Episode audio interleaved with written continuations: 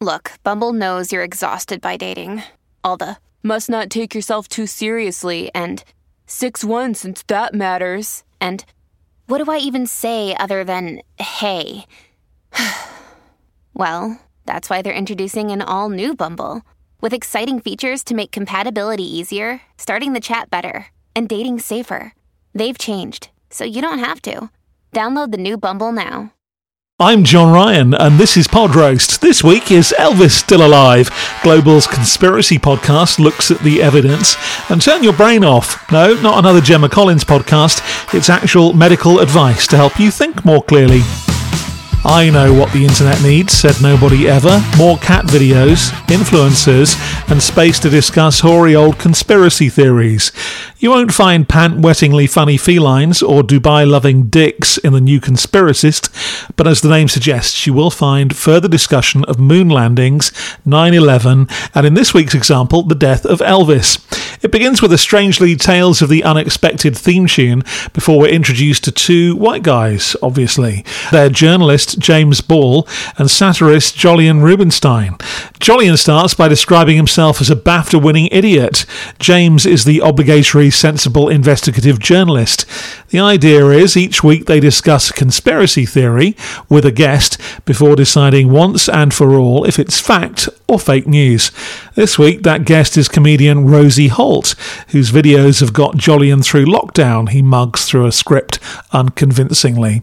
James then reveals the conspiracy of the week is Elvis alive before rounding off the introduction with a redundant let's jump right in. Now, fellow podcast reviewer Miranda Sawyer's got to these two before me, and even she said the thing needs tighter editing, and geez, she's right. Despite promising jumping right in, there's a few seconds more of the saggy theme tune before the usual bants. How are you, mate? What a time to be alive nonsense. We've been in this harvester before. Again, we don't need this stuff. Get to the meat. Radio can support this kind of social lubrication as it's the stuff of linear conversation. But I've already made the decision to find you, to read up on what you're talking about. Fine to record this stuff to warm up the talent, but get your virtual razor blade out before it gets to me. Jolyon introduces the Elvis topic. He's a bit turned up to 11. I'm kind of hoping he settles down a bit. He throws to Jamesy, asking if the internet is rife with news of Elvis's survival. Hard to believe, but the king would still only be 86 if he wasn't dead. James is enthusiastic and natural despite his thinking words like and you know. I've no idea how they recorded this, but it suffers slightly from the COVID era podcast thing of slight delay between guest groups and occasional digital noise and everyone talking at the same time. There's also a bizarre moment where, before they really start discussing Elvis, they talk about who he'd hang out with in this conspiracy theory world and settle upon Hitler and Lord Lucan. It's not funny or original, and we don't know them well enough to get the humour yet, but Rosie's polite guffawing is all over the audio. And there's nothing less funny than half remembering a sketch by a funnier comedian than you, but that's what Jolyon does in explaining the death row gag with Patrick Marber and Steve Coogan from The Day Today. It's just another one of those moments where it slightly falls flat before we've been wowed by their own take on the Elvis story. Not so much a tighter edit as there's a proper filleting required, maybe. There's also a little casting creep going on. From the setup, Jolyon is the cool, funny one. In his pic, he looks like one of the guys on the wall at Toni and Guy. James is the nerdy journo. In his pics, he's wearing specs, after all. And guest of the week should be the expert on that particular conspiracy. No?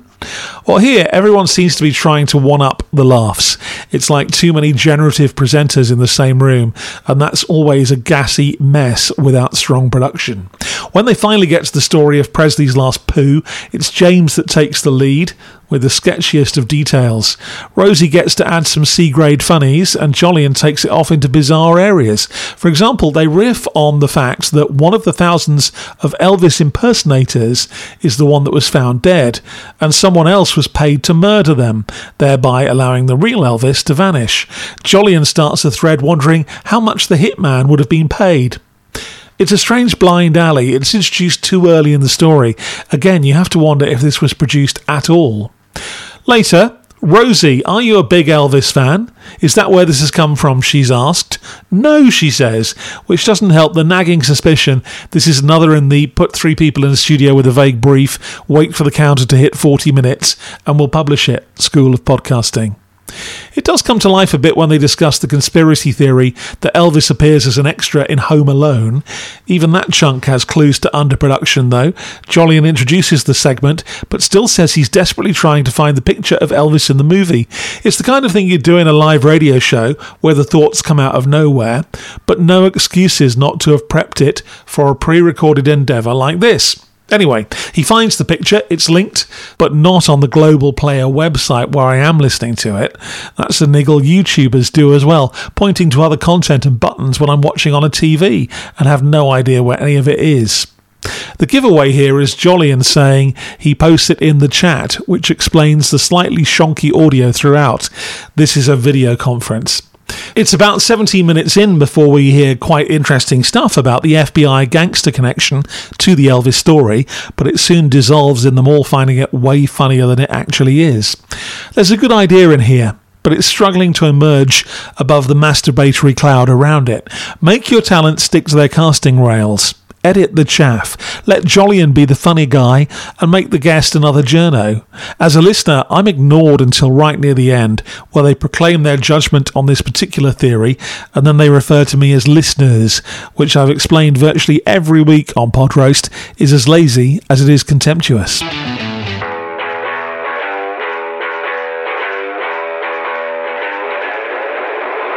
UK regulator Ofcom released interesting figures for podcast consumption here this week. For brilliant analysis, check out adambowie.com. But one in four people listen to podcasts regularly, according to the top line. In the week that other couple of royal bozos started a YouTube channel, Meghan had time to launch a children's book.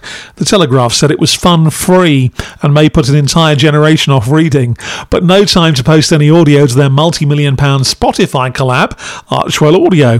129 days now since their first post, and still no new audio.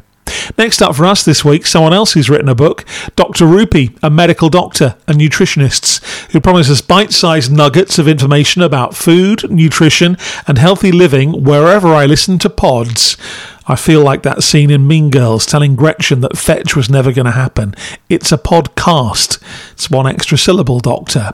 I avoided titles like What is Fibroid or What is Hormesis I went straight for the power of switching off.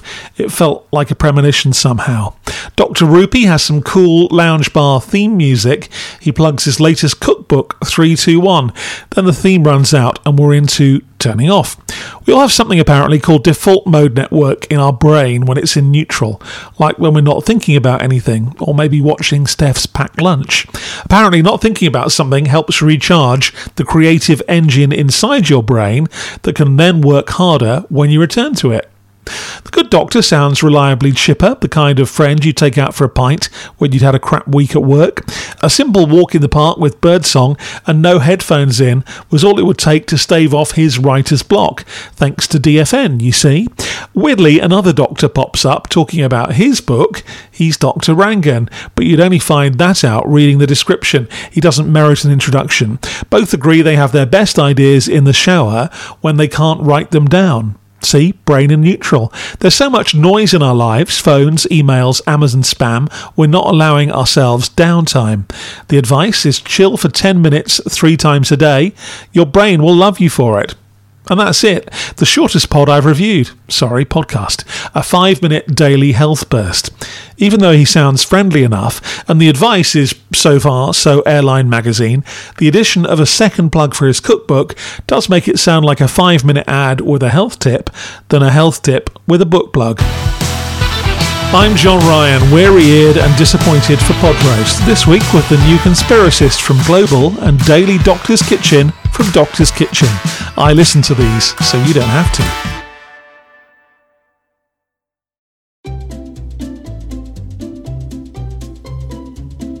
Hello, and welcome to Novel Conversations, a podcast about the world's greatest stories.